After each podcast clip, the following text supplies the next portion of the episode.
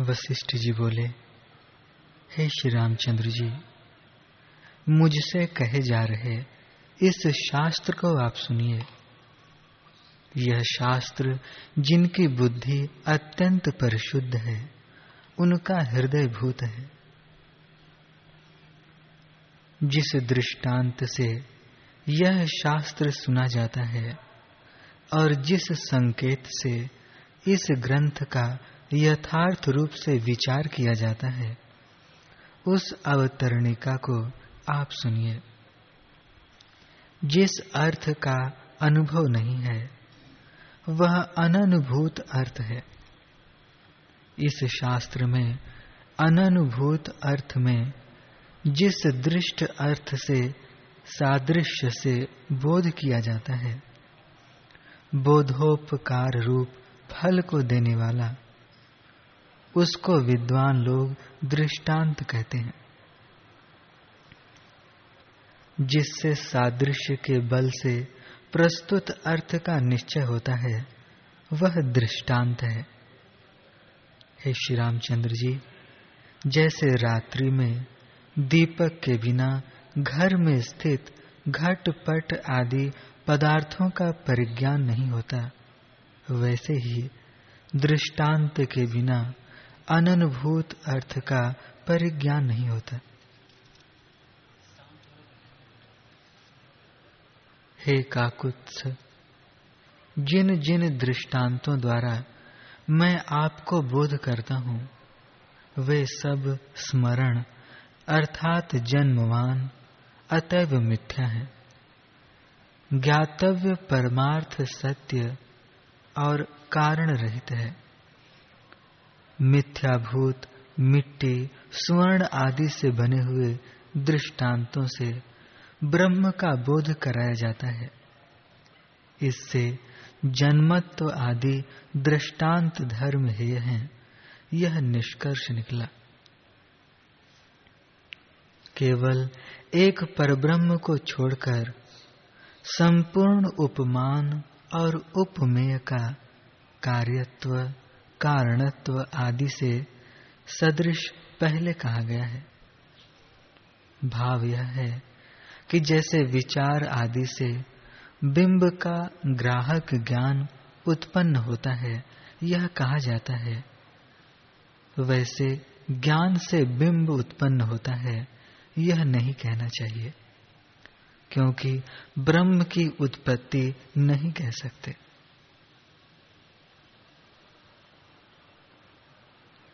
यहाँ ब्रह्मत्व के ज्ञापन में जो जो दृष्टांत दिया जाता है, वह स्वप्न में प्रतीत पदार्थ की नाई मिथ्याभूत जगत के अंतर्गत ही है, वास्तविक नहीं है।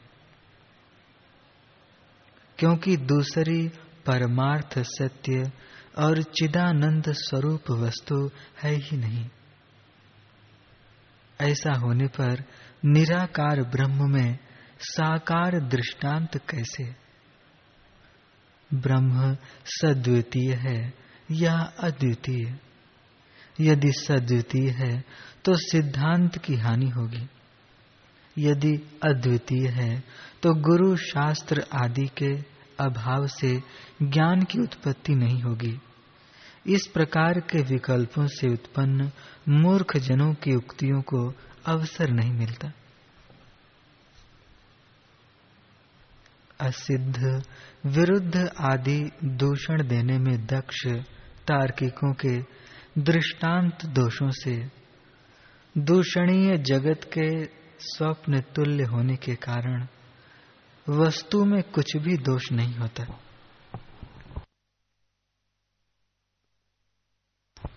साध्य की सिद्धि होने तक हेतु आदि जगत के पदार्थों में जो बोध्य बोधक व्यवहार होता है, वह व्यावहारिक सत्यता मात्र से भी उत्पन्न हो जाता है।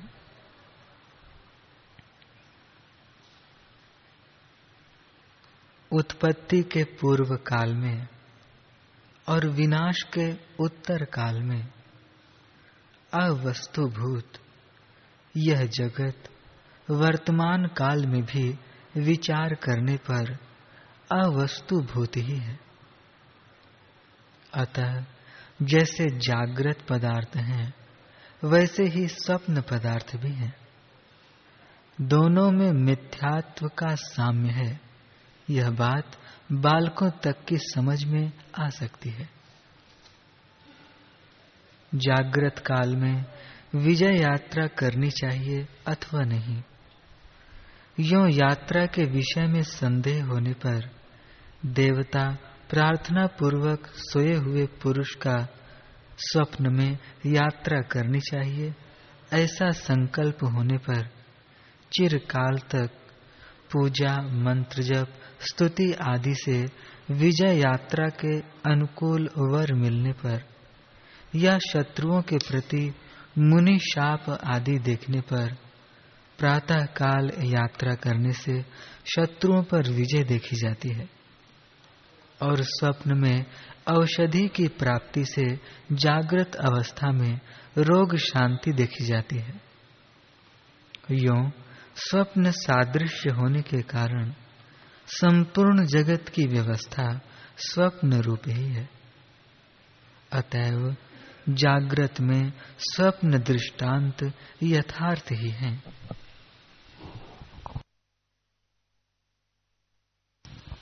मोक्ष के उपायों की रचना करने वाले महामुनि वाल्मीकि जी ने अन्य भी पूर्व रामायण आदि जिन ग्रंथों की रचना की है, उनमें भी दृष्टांतों की बोध के, साम्य के बोधन में यही केवल एक व्यवस्था प्रसिद्ध है।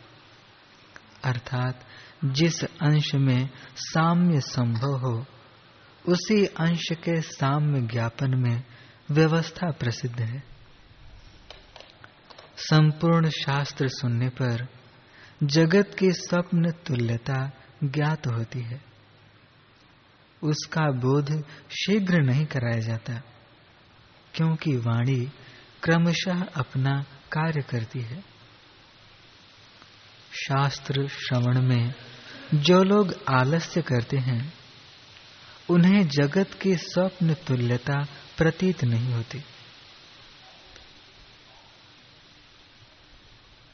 क्योंकि यह जगत स्वप्न, मनोरथ और ध्यान से कल्पित नगर के सदृश है। इसलिए वही दृष्टांत यहाँ पर दिए गए हैं, अन्य नहीं। बोध के लिए अपरिणामी ब्रह्म में जो परिणामी सुवर्ण आदि का दृष्टांत दिया जाता है, वहाँ पर उपमा प्रयुक्त प्रयत्नों से सर्वांश में सादृश्य नहीं हो सकता।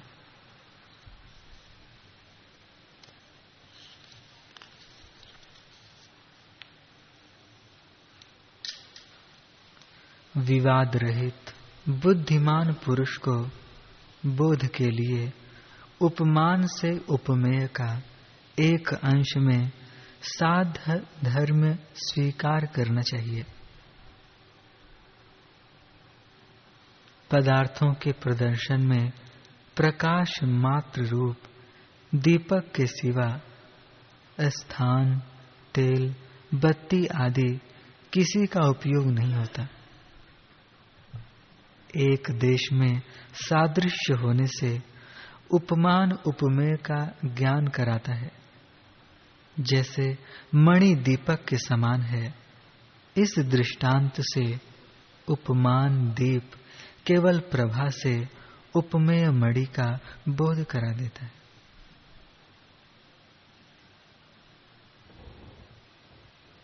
स्वप्न आदि दृष्टांतों से जगत का मिथ्यात्व प्रतीत होने पर जीवात्मा के आकाश, सूर्य आदि दृष्टांतों के और ब्रह्म के मिट्टी, सुवर्ण आदि दृष्टांतों के भी पदार्थ परिशोधन द्वारा बोध्य रूप लक्ष्य अर्थ के लिए और उसका बोध होने पर कार्य सहित अविद्या के विनाश के लिए अवश्य उपाधि होने से संपूर्ण श्रुति और शास्त्रों के महातात्पर्य का विषय मैं ब्रह्म हूँ, अहम ब्रह्मास्मि। इस प्रकार का महावाक्य के अर्थ का निश्चय ग्राह्य है।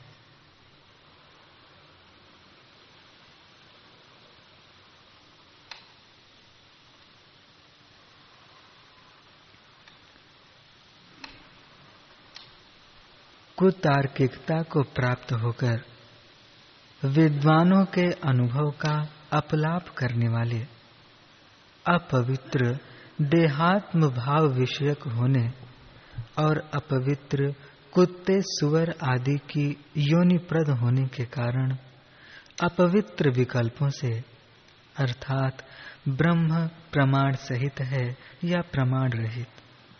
यदि सब प्रमाण है तो अद्वैत की हानि होगी। यदि अप्रमाण है तो प्रमेय की हानि होगी। इत्यादि विकल्पों से परम पुरुषार्थ को प्राप्त कराने वाली प्रबुद्धता का विनाश नहीं करना चाहिए। देह आदि में जिस प्रकार आत्मत्व का असंभव है, वह प्रकार आगे कहा जाएगा। ठीक है, विचार न करने से ही वैसा प्रतीत होता है। आपातः वैरी रूप से ज्ञात हुए वेद का वाक्य विचार से तो नित्य निरतिशय आनंद, आत्मरूप, परम पुरुषार्थ का अनुभव कराने वाला है। अतएव अनुभवनिष्ठ हम लोगों में वह संपूर्ण प्रमाणों में सर्वोत्तम है, यो समादृत है।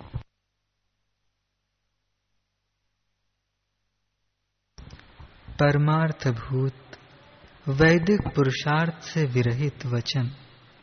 यदि परम प्रिय स्त्री का भी कहा हो तो मरण, नरक आदि अनेक अनर्थों का हेतु होने से प्रलाप मात्र ही है।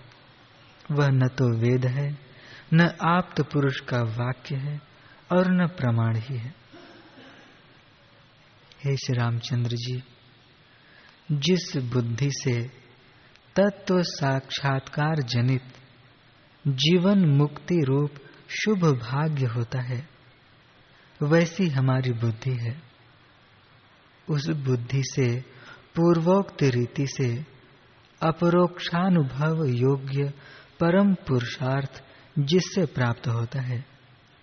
वैसे संपूर्ण श्रुतियों की, आध्यात्मिक शास्त्रों की एक वाक्यता फलित होती है। उससे भिन्न श्रुति के तात्पर्य का अविषय। केवल तर्क आदि से ही विकसित, सांख्य, कणाद आदि का ज्ञान है। हमारा प्रमाण उससे सर्वथा विलक्षण, महावाक्यार्थ रूप, अपरोक्षानुभव, योग्य अर्थ वाला है। उनका वैसा नहीं है। भाव यह कि उनकी मति कुतर्कों से कुंठित हो गई है। अतएव वे श्रुति के तात्पर्य का निश्चय करने योग्य बुद्धि से विरहित हैं।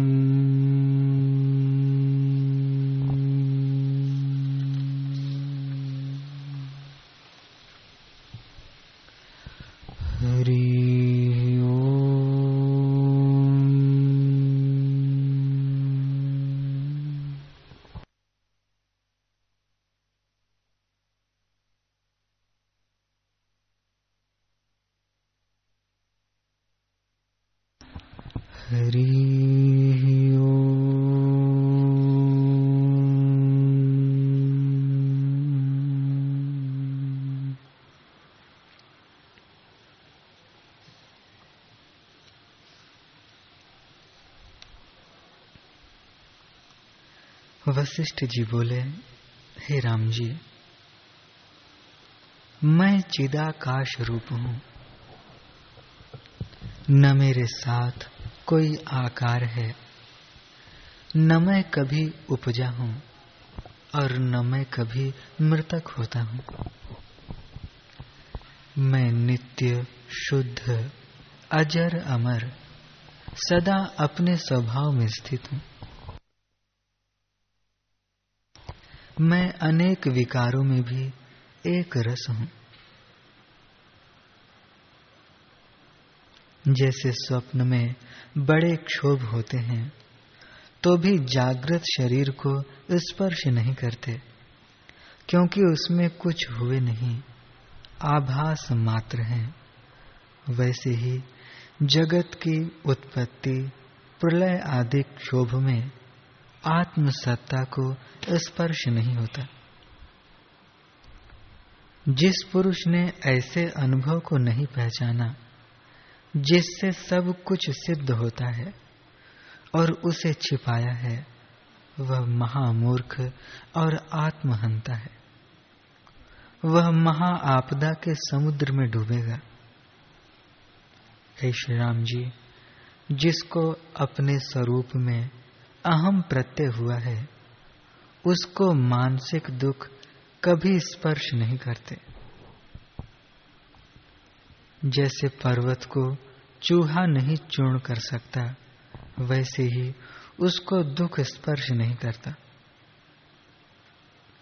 जिसको आत्मा में अहम प्रत्यय नहीं, उसको शांति प्राप्त नहीं होती। जैसे बवंडर में उड़ा हुआ तृण स्थिर नहीं होता। वैसे ही देह अभिमानी को कभी शांति नहीं प्राप्त होती। जो अपने शुद्ध स्वरूप को त्याग कर अपने को देह से मिला हुआ जानता है, वह क्या करता है? मानो चिंता मणि को त्याग कर राख को अंगीकार करता है।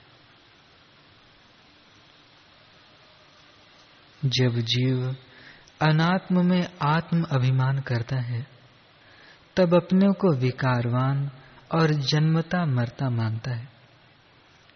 और जब देह अभिमान को त्याग कर आत्मा को आत्मा मानता है, तब न जन्मता है, न मरता है, न शस्त्र से कटता है न अग्नि से जलता है, न जल में डूबता है और न पवन से सूखता है, क्योंकि वह निराकार, अविनाशी और चिदाकाश रूप है।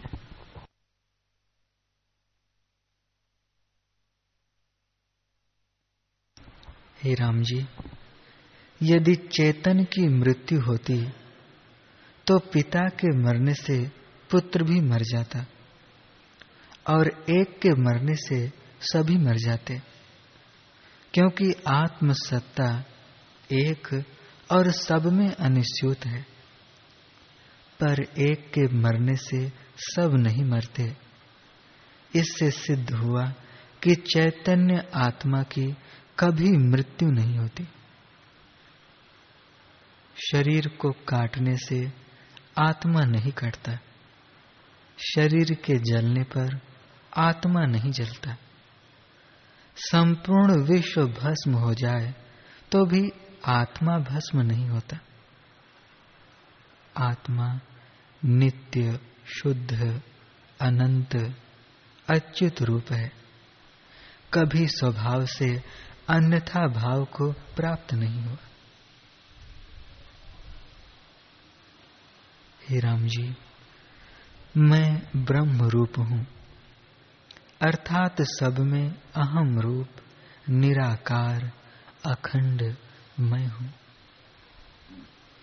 न मुझको जन्म है और न मृत्यु है। न कुछ हर्ष है, न शोक है। न जीने की इच्छा है, न मरने की। जैसे रस्सी में सर्प और सुवर्ण में भूषण कल्पित हैं। वैसे ही आत्मा में वशिष्ठ नाम रूप कल्पित है। मैं देश काल वस्तु के परिच्छेद से रहित अनंत आत्मा, नित्य, शुद्ध और बोध रूप हूँ। हे राम जी, सबका स्वरूप आत्म तत्व है। परंतु वास्तव स्वरूप के प्रमाद से अवस्तु को प्राप्त हुए कि नहीं भाषित होता है। हे राम जी जो पुरुष स्वरूप में स्थित नहीं हुए, वे संसार मार्ग की ओर दृढ़ हुए हैं। उनका जीना व्रथा है। वे कहने भर को चैतन्य है। असल में पाषाण की शिला के सदृश है। जैसे लुहार की धौकनी से पवन निकलता है, वैसे ही उनका सांस लेना वृथा है। वे घटी यंत्र की नाई वासना में भटकते हैं। आत्मा नंद को प्राप्त नहीं होते और सदा तपते रहते हैं।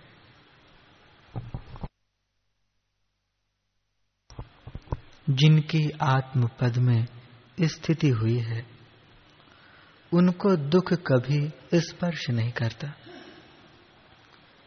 यदि प्रलय काल का पवन चले और पुष्कल मेघ की वर्षा हो, बड़वाग्नि लगे और द्वादश सूर्य तपे तो भी वे ऐसे क्षोभों में भी चलायमान नहीं होते, क्योंकि वे सब ब्रह्म स्वरूप जानते हैं।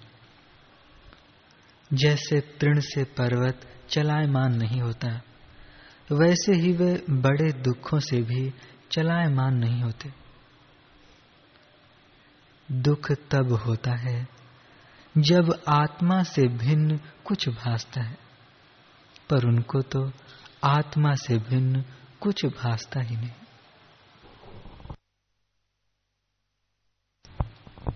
हे राम जी, यह सब जगत आत्म अनुभव रूप है। जैसे स्वप्न में अनुभव से भिन्न कुछ वस्तु नहीं होती, वैसे ही सब जगत अनुभव रूप है। जो भिन्न भासता है, वह भ्रांति मात्र है। यह जगत जो नाना प्रकार का दिखता है, सो आत्मा में अव्यक्त रूप है और भ्रम से प्रकट दिखता है।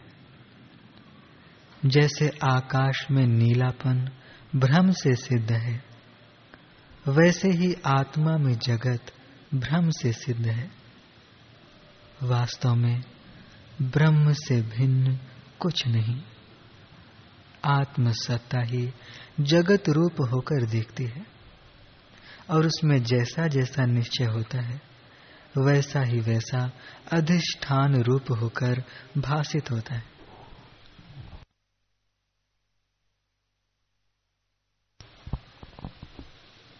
जिनको कारण से सृष्टि का होना दृढ़ हो रहा है, उनको वैसा ही भासता है। जिनको परमाणुओं से सृष्टि उत्पन्न होने का निश्चय है, उनको वैसे ही सृष्टि सत्य भाषित होती है और माध्यमिक सत असत के मध्य वस्तु को मानते हैं। एक चारवाक म्लेच्छ हैं, जो चारों तत्वों से सृष्टि की उत्पत्ति मानते हैं। बौद्ध कहते हैं कि जो कुछ वस्तु है वह बोध है। इसका अभाव होने से सब शून्य है। ब्राह्मण, हाथी, गौ, श्वान, घोड़ा, सूर्य आदि में भिन्न भिन्न प्रतीति हो रही है। पर जो ज्ञानवान ब्राह्मण हैं, वे सब में एक ब्रह्म सत्ता अनुस्यूत देखते हैं। हे राम जी वस्तु तो एक है, पर उसमें जिसको जैसा निश्चय हुआ है, उसे वैसा ही भासता है।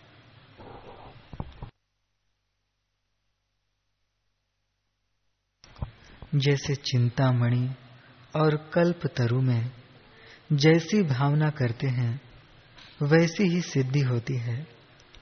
वैसे ही आत्मसत्ता में जैसी भावना करते हैं, वैसा ही रूप भाषित होता है।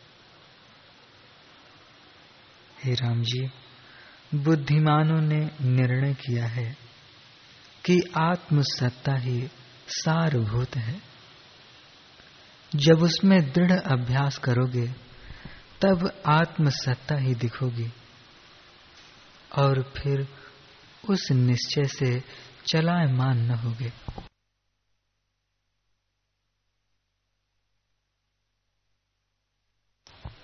श्री राम जी ने पूछा, हे भगवान, पाताल, भूतल और स्वर्ग में बुद्धिमान कौन है?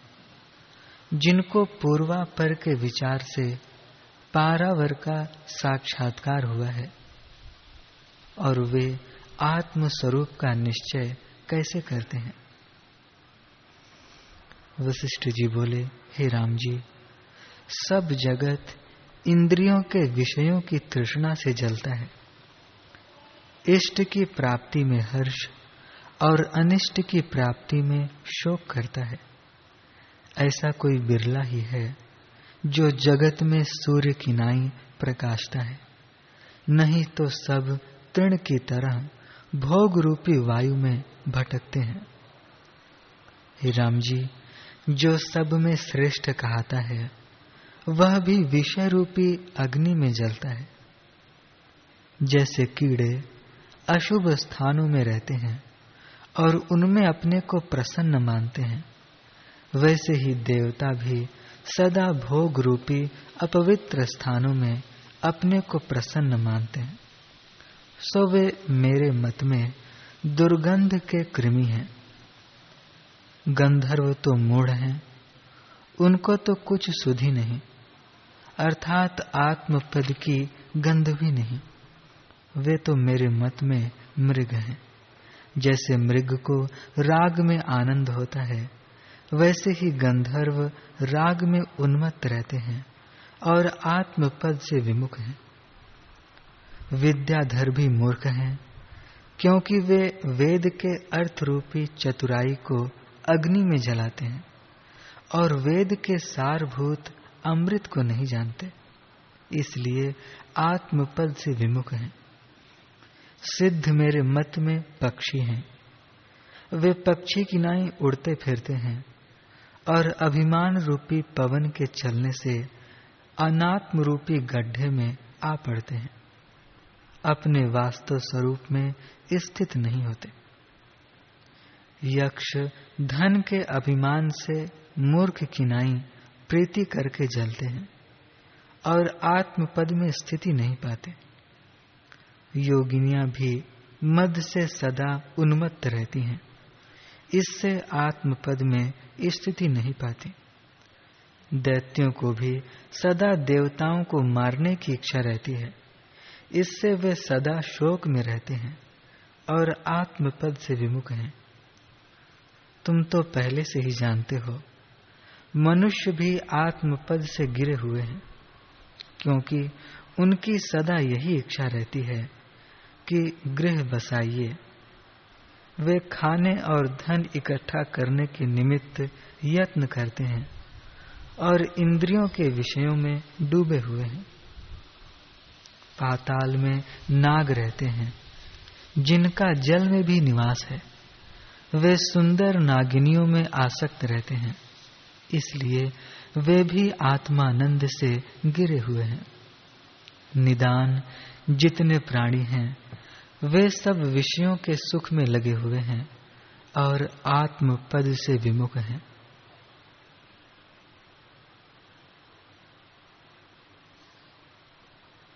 जहाँ जहाँ देखता हूँ वहाँ वहाँ अज्ञानी ही बहुत हैं। ज्ञानवान कोई बिरला ही देखता है। जैसे सब जगह वृक्ष बहुत हैं, परंतु कल्प वृक्ष बिरला होता है। वैसे ही संसार में अज्ञानी बहुत हैं, ज्ञानी कोई बिरला है। हे राम जी, शोरमा और कोई नहीं, जिसकी आत्म पद में स्थिति हुई है, वही शूरमा है, और संसार समुद्र का तरना उसी के लिए सुगम है।